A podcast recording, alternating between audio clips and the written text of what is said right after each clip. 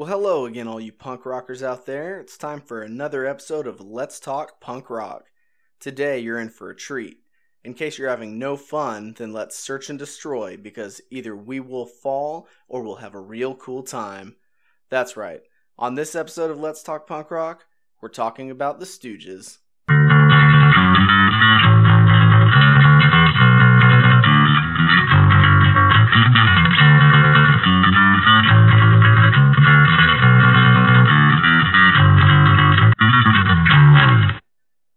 Alright, so for starters, the Stooges are one of those bands that might not jump out at you right away, but you find yourself with their songs stuck in your head days later and you just have to go back and give them another listen.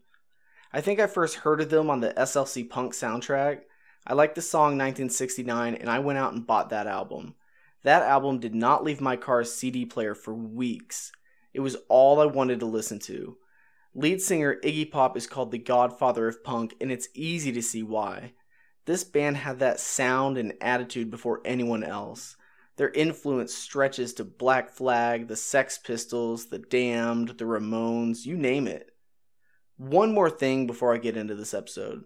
There is a big jump in time here for this band when they broke up. It's not that there wasn't anything happening, it's just that they all went different directions and not always in the punk world or even music world. Iggy did a wildly amazing solo thing, and I went back and forth on if I should include that or not. I decided that I wanted this episode to focus on the Stooges, and I may come back and do an Iggy Pop episode another day focusing on his solo stuff. Also, keep in mind that Iggy's real name is James Osterberg. I'm going to spend the majority of the episode referring to him as Iggy because it helps clear up any confusion on who I'm talking about. But he did still go by James with a lot of people, and Iggy was more of a stage persona of his. Alright, let's get into it. Our story starts out with Ron Asheton, guitarist, and Dave Alexander, bassist, taking a trip to England. They had taken the trip in hopes of seeing the Beatles. They thought if they just wandered around England long enough, they'd just bump into them. They never did find the Beatles, but did check out the Beatles' hot spots like the Cavern Club. Dave Alexander had sold his motorcycle to fund his trip, and the money was running out, so they had to admit defeat and head back to the States. One thing they did get out of this was a new desire to start a band. They began practicing with Scott Asheton, drummer, the younger brother of Ron Asheton. They would play together along with records that they had.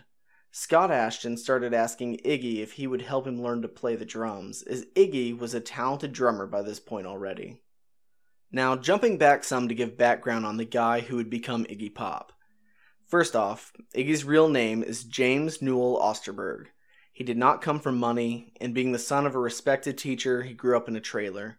He would practice his drums every day in that trailer, and his parents even gave him the master bedroom to help him, so he wouldn't have to break down the drums and set them up each day for practice. He'd also already been in a couple bands by the time that Scott Asheton started asking for lessons. He had played in a band called the Iguanas for a while, and then moved on to playing in the Prime Movers. These were blues groups, and it was the prime movers who gave him the nickname Iggy based on his time playing in the Iguanas. After his time with the prime movers, Iggy went to Chicago and played around there. Here, he got the idea to start a band with a newer form of blues. And so he moved back to Ann Arbor, Michigan, and started a band with Ron Asheton, Scott Asheton, and Dave Alexander.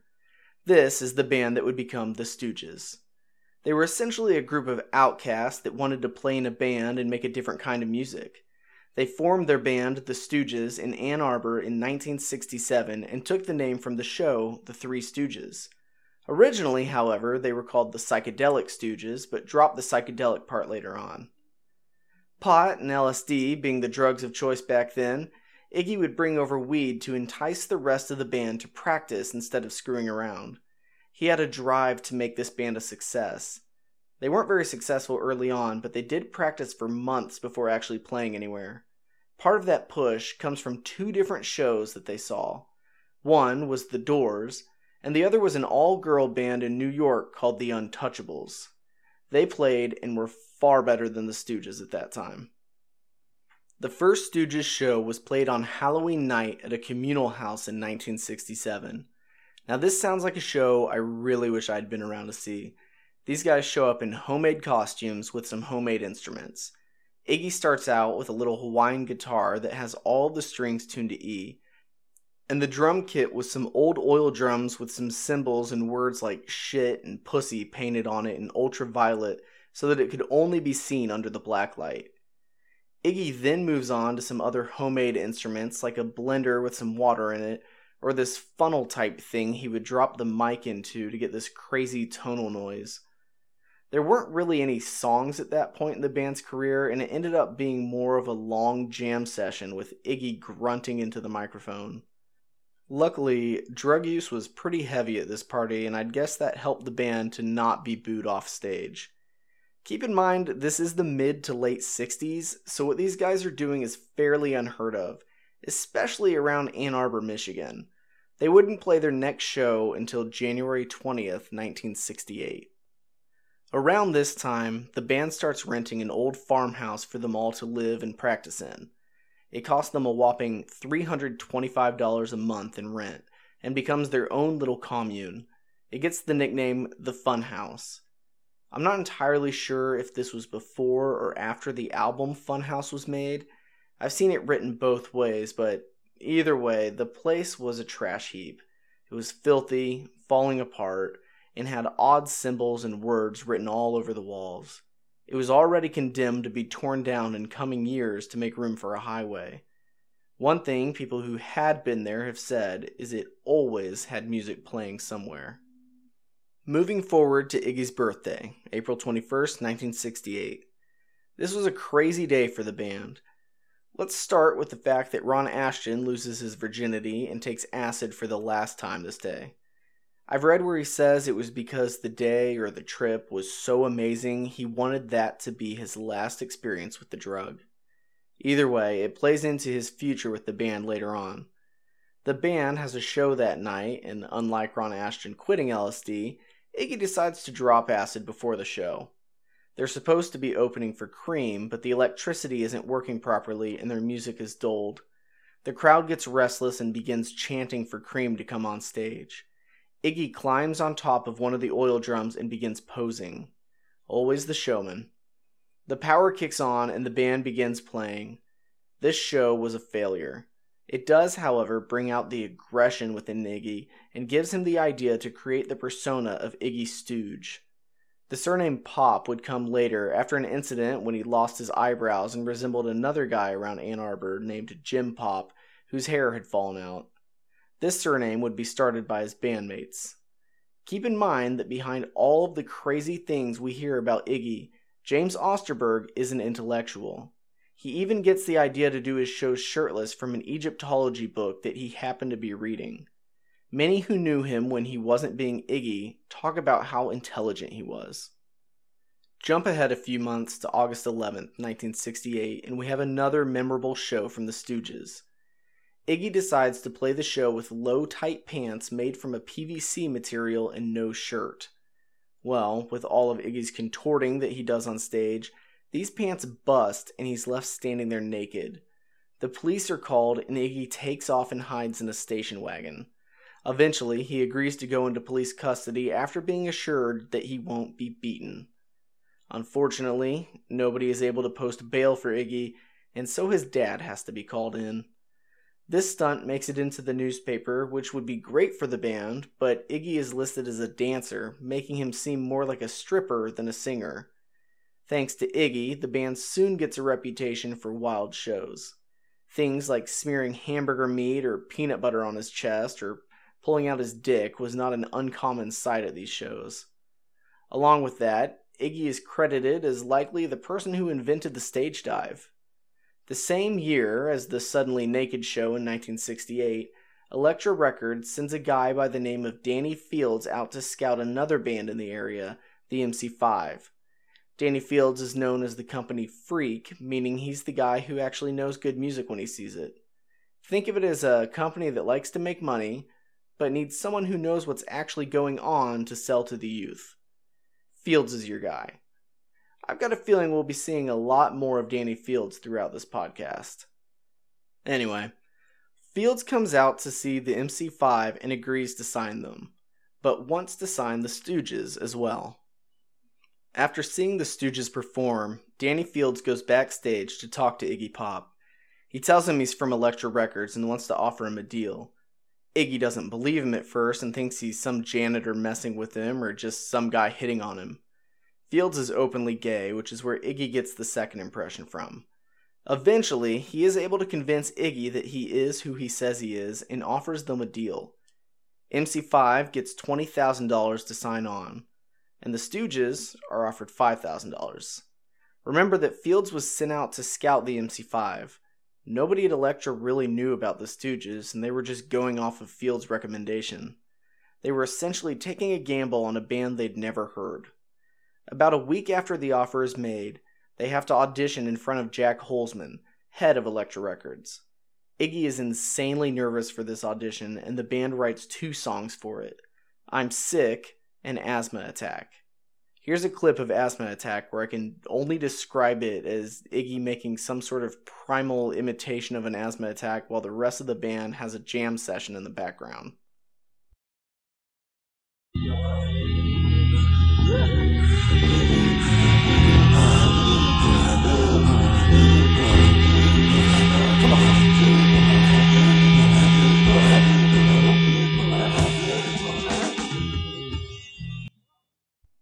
Now, that's just a small clip of a six and a half minute song that does some other stuff, but definitely isn't one of their better hits. Yet somehow, on October 4th, 1968, the Stooges officially signed with Elektra Records. Fields chose a guy named John Cale to help the Stooges produce their first album. Cale hated the MC5 when he saw them, but he saw something in the Stooges worth working on. You may recognize Cale as being one of the founding members of the Velvet Underground.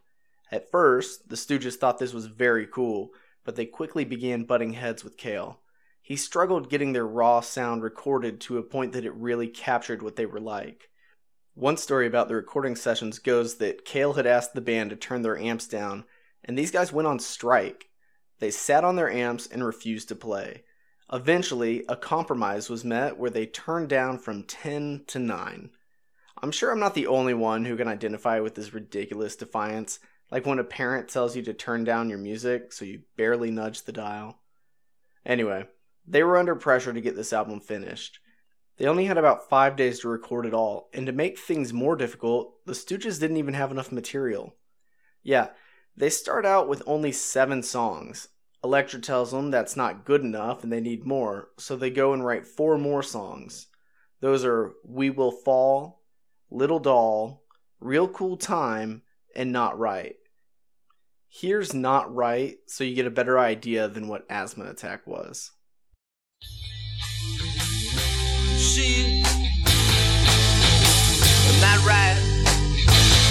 I want some, I want some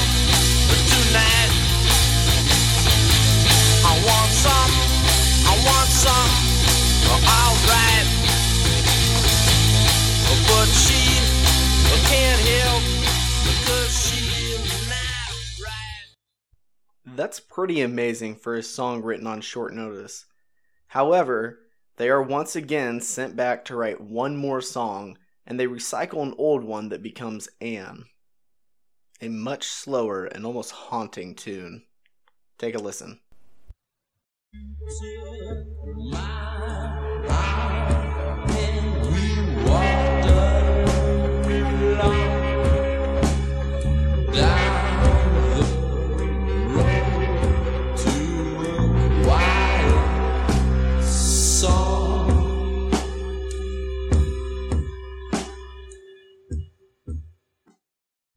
Around April of 1969, Danny Fields gets fired from Elektra Records.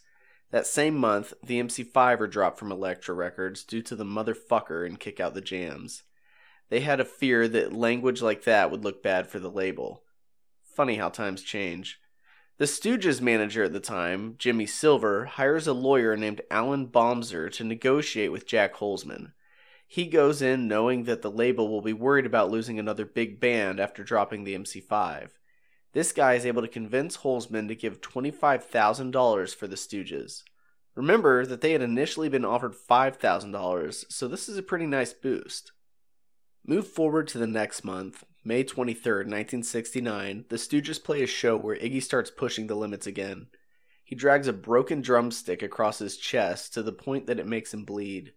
After the show, he puts on a white shirt and you can see the blood soaking through it.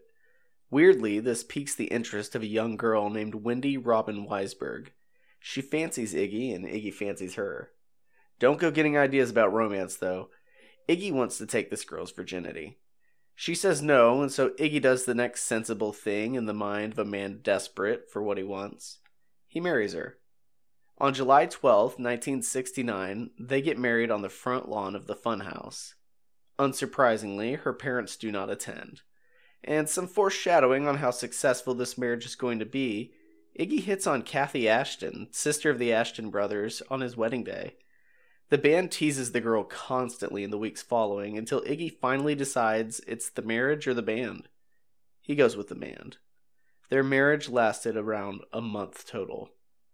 Into the next month, 10 days before Woodstock, the Stooges album is released on August 5th, 1969 by Elektra Records. It makes it up to 106 on the Billboard Top 200. Unfortunately, it's a little ahead of its time and gets mixed reviews. Many say it isn't very good and a little boring, but they still like it. This is that first Stooges album that stayed in my car for so long. In 2003, Rolling Stones places it at number 185 in their top 500 albums list. It drops to 488 in their 2020 list, but still far greater than anyone would have expected in 1969. In May of the next year, the band records their follow up album, Funhouse. Recording for this album goes a little differently than the last one. For starters, the band is taken out to LA to work on it. This one is produced by Don Gallucci, he is given a plane ticket by Elektra and sent to see the band perform. The next day, Holzman asks him how he liked them. He admits that he likes the band but declines to record their album. He doesn't think you can successfully get that sound recorded. Unfortunately for Gallucci, he works for Elektra and has to produce it anyway. Saxophonist Steve Mackay is brought in to add something new to the sound. He postpones his exams he was supposed to take to go record this album. He had been approached by Iggy at Discount Records where he worked and asked to join. Their focus for this album was to record one song a day. That way, they could put their energy into that song for the day and get the best version of it. The band also insisted on bringing their own amps in to record so they could have more control over the sound of their music. The other part of this is that they had gigs lined up in LA and needed that equipment with them. Iggy also admits to dropping acid about 40 minutes before each day's playing to bring some energy to the recording. He neglects, however, to mention this to anyone else. The rest of the band keeps drugs out of the studio. Gallucci makes the decision to record the band live after attempting to record them separately and it sounding awful. While in San Francisco, the Stooges play a show that is attended by the Cockettes. They were like a hippie theater group. Tina Fantuzzi, a 14 year old girl living with the Cockettes, is at that show, and Iggy immediately takes a shine to her. He goes back to their place to try and sleep with her, and it's here that Iggy tries heroin for the first time. June 13th of that year is the infamous Cincinnati Pop Festival. This is the show you've probably seen pictures or footage of where Iggy goes out on the crowd and smears the peanut butter all over his chest. The story I've found gives the credit of handing the peanut butter to Iggy to Stiv Bators of Lords of the New Church and The Dead Boys. July 7th of that year, Funhouse gets released. The title of this album supposedly comes from Iggy's tripping acid at the studio. He mentions laying on the floor of the studio and seeing the words Funhouse floating just below the ceiling. Unfortunately for the Stooges, Funhouse has nearly as much success as the Stooges' first album, it comes out to mixed reviews. August of 1970, we get to the Goose Lake International Music Festival. They are familiar with Iggy's antics, and he is told that he is not allowed to stage dive. Not being someone to be told what he can and can't do, Iggy attempts to stage dive anyway. He is restrained and tells the crowd to tear it down. The it here is the fence. The crowd begins to rip the fence apart plank by plank, and on this day, Iggy declares he is no longer Iggy Stooge, but Iggy Pop. The band hits some bumps after this festival. For starters, Dave Alexander is fired from the band. I've seen a couple stories here, but they all say that Iggy is the one who fired him, and the rest of the band didn't like it. The main story that pops up is that Dave Alexander showed up to the Goose Lake International Music Festival so drunk he couldn't play. Scott Asheton says in his interview on the documentary Gimme Danger that Dave Alexander really wanted to leave the band, so it was okay when he left. The Stooges go through a few different bass players here, including roadies, but finally settle on James Recca. Steve Mackay also gets fired here and is left with a heroin addiction to overcome. Luckily, he is able to get his job back at Discount Records and is able to get clean. Another roadie, Bill Cheatham, is brought on as a second guitarist, but is soon replaced by James Williamson. Williamson is a childhood friend of the Asheton brothers and Dave Alexander. He comes in with a bit of a reputation for being rough. When he was younger, his stepfather had told him to cut his hair or go to a juvenile home. He opted for the home, where they cut his hair anyway, giving him a rebellious look. By now, everyone in the band, other than Ron Asheton, has developed an addiction to heroin. This pissed Ron Asheton off, especially when they would pawn equipment to afford the drug. The show started to become more crazy, and sometimes Iggy would be so far gone that he couldn't stand up straight on stage. Elektra is beginning to get fed up with the band. Things only intensified in 1971. One story has Scott Asheton driving the truck under a bridge that is too low and peels the top off like a can of sardines. This lands him in the hospital, and Steve Mackay is brought back to play drums this time. He's not a great drummer and begins pissing Iggy off. Iggy has to show him how to play his drum parts with nearly every song they play. Around this time, crowds really start to turn on the band. They begin throwing things at Iggy and yelling at him. The band is getting ready to start on a third album, and Elektra sends Gallucci over to determine if they should bother. Gallucci already hates the idea of doing another album with these guys, especially after the last one did so poorly. He gets a tour of the funhouse from Ron Asheton. All goes okay until he sees Asheton's room and all of the Nazi memorabilia. Now, according to Ron, his fascination with Nazi memorabilia stems from his father, who was a military pilot. He would bring home Nazi items as gifts, and Ron just clung to that. Finally, due to a bad reputation, not liking what they were hearing, and a recommendation by Gallucci, Elektra fires the band. The Stooges break up that same year. As if to signal the end of an era, the Funhouse is finally bulldozed a few months after the band breaks up, and Elektra begins to consider doing some sort of solo deal with Iggy. On September 7th, 1971, Iggy meets someone who is truly going to help him get his career going one day. That man is none other than David Bowie. Bowie had been a fan of Iggy's for a good few years now, and a meeting was arranged at Max's Kansas City in New York. The two hit it off and quickly become friends. On David Bowie's recommendation, Iggy signs a recording contract with music manager Tony DeFries. He helps Iggy get a meeting with Clive Davis of Columbia Records and lands him a two record deal. Iggy agrees, but wants James Williamson on too. March of 1972. Iggy and Williamson are flown to the UK to start up the Stooges again, but with British musicians. None really fit, and Williamson repeatedly shoots them all down. The Asheton brothers are brought back into the mix because of this. Ron Asheton has a bit of a hard time with this due to being second pick after all of these British musicians and the fact that he is demoted to playing bass guitar. The name of the band is also slightly altered to now be Iggy and the Stooges. In 1973, Iggy and the Stooges released what is arguably one of their better albums, Raw Power, which includes one of their biggest hits of all time, Search and Destroy. This song title came from a column headline in Time magazine about the Vietnam War, according to Iggy. In 2004, the song was listed at number 468 on Rolling Stone's greatest 500 songs of all time. Have a listen and you can see why.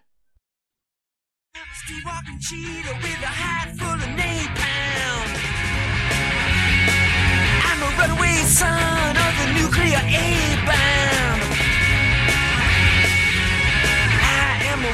Forgotten boy, the one who searches and destroys.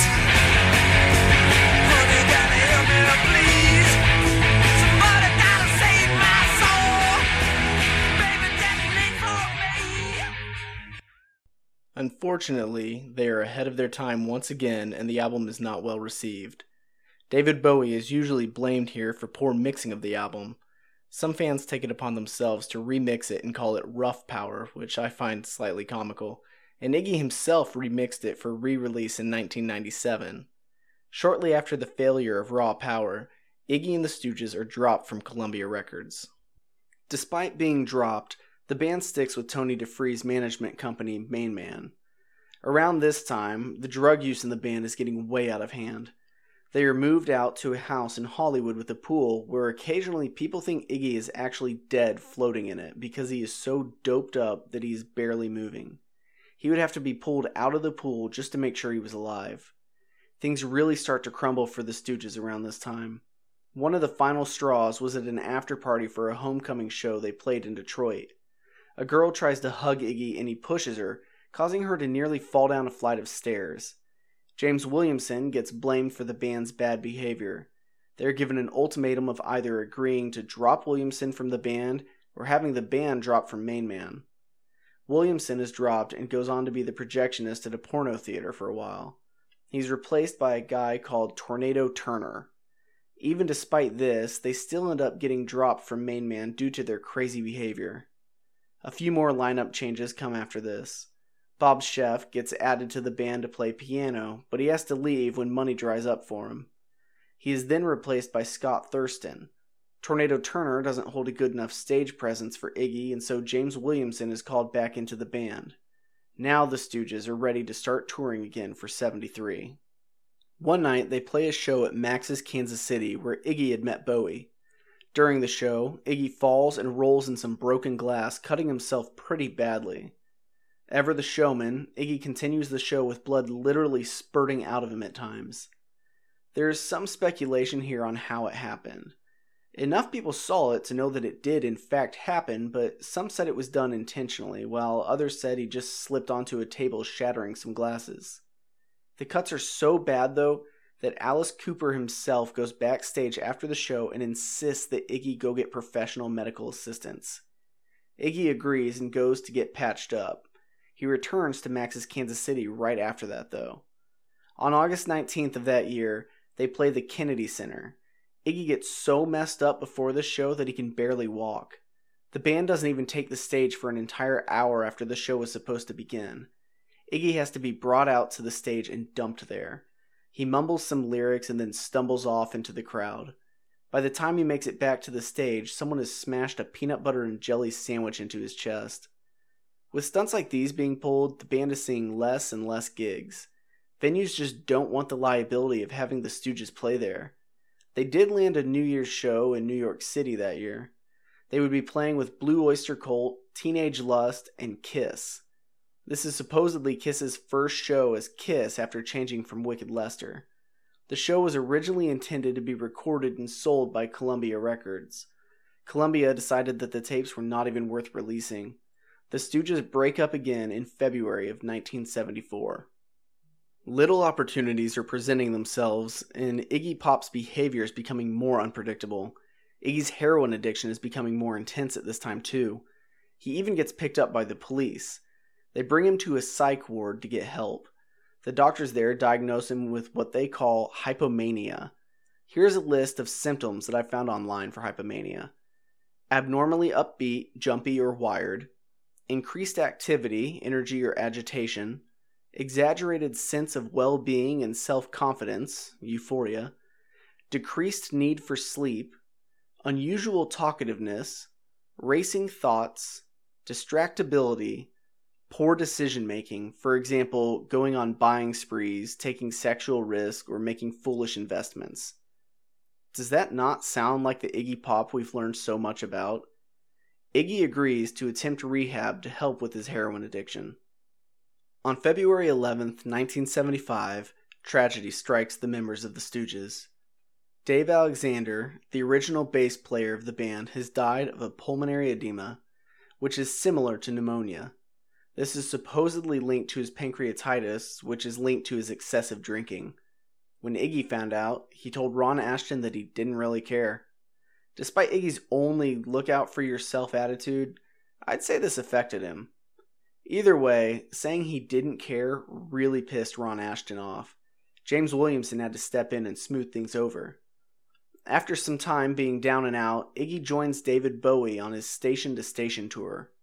Now, this next part may seem to blow by pretty fast, and that's because I'm leaving a lot out. I went back and forth on this, but ultimately wanted this to be an episode about the Stooges and not Iggy Pop, so I've left a lot out about his solo career. Fast forward a year to 1976. Iggy and Bowie are working on The Idiot. They both end up living together in Berlin and agree to try to kick their drug habits. This especially means heroin for Iggy. In September of 1976, Metallic KO is released. It is the last recording at that time of a Stooges live show. It was recorded at the Michigan Palace. In a fortunate upturn, the album is loved by the punk community. Ironically, this becomes the first real successful Stooges album. Tony DeFries is upset by the release of this album and claims that the Stooges are still under contract with MainMan. He begins sending cease and desist letters to Marc Zermati, who is producing Metallic KO. The album is so successful, they end up selling over 100,000 copies. Iggy officially starts his solo career in 1977. March 1st of that year, Iggy plays a show with Bowie on keyboards. They play at a place called Aylesbury Friars. This is a small club in London. He's there promoting his solo album, The Idiot. In attendance of this show are members of The Damned, The Heartbreakers, The Sex Pistols, Generation X, and The Adverts. He gets criticized for not being as over the top as he had been in the past. The Idiot and my personal favorite Iggy Pop album, Lust for Life, both get released in 77. They are also both recorded by Bowie. Around this time, the heavy drug use starts up again. Iggy goes on tour and ends up in Tokyo. Here, he meets his wife Suchi. She was at his show and he spotted her in the crowd. They end up moving to Los Angeles together, and Iggy gets himself clean finally. Meanwhile, Ron Asheton continues to play music. He plays in The New Order, he eventually switches and plays with Destroy All Monsters from 77 to 85. James Williamson becomes engineer and producer to Iggy's early career. He moves on to electronics engineering in 1980, though. He eventually moves on to work for Sony and retires in 2009 as their vice president of technical standards. Scott Asheton continues to play music too. He finds himself playing drums in Sonic's Rendezvous Band and the Scott Morgan Group. With Iggy's solo career underway, the band truly does stay broken up for a few decades here. A few things happen bringing them up again here and there, such as the re release of Raw Power mixed by Iggy Pop in 1997, but not much more. In 2002, the author Jeff Gold purchased some unlabeled recordings in boxes from Danny Fields out of a storage locker that Danny had stopped paying on. Knowing that there was a chance he had something good, Gold rented a recording studio for the reel to reel equipment they would have there. He started going through the unlabeled recordings he had purchased. In it, he found old, never before heard recordings of the Stooges' live shows and even an outtake of Asthma Attack. The following year, in 2003, the Stooges finally reunite after almost 30 years. They do some extensive touring over the next five years and travel to five different continents. In August of 2005, Elektra and Rhino Records release a remastered two disc set of the Stooges' first album. Disc 1 has the original stuff on it, and Disc 2 has all the outtakes and alternates. In 2007, the Stooges release The Weirdness and go on a world tour. This album, like so many Stooges albums before it, has some mixed reviews. In 2008, the band gets voted into the Michigan Rock and Roll Legends Hall of Fame. This is not to be confused with the Rock and Roll Hall of Fame, of which they get six nominations that year. While touring in Montreal, the band suffers a fate most touring musicians fear will happen. Their equipment gets stolen. September 29th of that year, Ron Asheton plays his last show with the Stooges in Slovenia. January of 2009, Ron Asheton is found dead. He had had a heart attack days before. James Williamson, who had made a decent name for himself at Sony, gets called in to replace Asheton. He does, and the Stooges have their sound again. In 2010, the Stooges are finally inducted into the Rock and Roll Hall of Fame. They had been nominated seven times and are inducted by Billie Joe Armstrong of Green Day. In his acceptance speech, Iggy pays tribute to Stooges' past and thanks the fans, telling them all that they are cool. In 2013, they release Ready to Die, I find this slightly ironic as this is only a handful of years from Ron Asheton's death, and only a couple of years before a couple more deaths of band members. Scott Asheton drops out of touring due to health concerns, and Toby Dammit takes his place. The Stooges play their last show in 2013. March 15, 2014, Scott Asheton dies of a heart attack. October of the next year, Steve Mackay dies as well. With only Iggy Pop and James Williamson left as members from the Stooges' glory days, the band officially breaks up for a final time in 2016. Wow. All right. That is it for the Stooges. A quick note I want to add in here. Like I said, there is a lot that happens with this band during the 30 year span that they are broken up. If you're curious about what was going on with Iggy during his solo career at that time, it is definitely interesting, and I recommend checking out the book Open Up and Bleed by Paul Trynka. That book is filled with great stories and information about Iggy Pop. The documentary Gimme Danger by Jim Jarmusch is also a great resource for some more information on the Stooges. Finally, I'd like to thank all you punk rockers out there for giving this show a listen. It truly means a lot to me to know that there are others interested in these stories. Thank you again to those of you who have shared your ideas of what bands should be covered in future episodes. I'll be getting to some of those soon enough. A special thanks to Granddaddy Long Greg for making the logo for our show here. If you like the logo or just want to find a way to support the show, head on over to TeePublic and get some of our merchandise. They've got shirts, tapestries, pillows, you name it. A link to that is in the show notes. Once again, thank you all. This is a one man production and takes a lot of my time with the research, scripting, recording, and editing. If you would, please leave me a five star rating on iTunes or wherever it is you're listening to this. That helps a lot. It's also a great place to share with me some of your ideas for what bands should be covered in upcoming seasons. You can also just tell a friend to check out the show. Word of mouth is definitely the best way to get this out there. If I happen to get anything wrong in this episode, feel free to email me at letstalkpunkrock at gmail.com. I will try to get those corrections added onto the episode as fast as I can. I also love hearing other people's punk rock experiences, so if you have any crazy stories, please email those to me at letstalkpunkrock at gmail.com.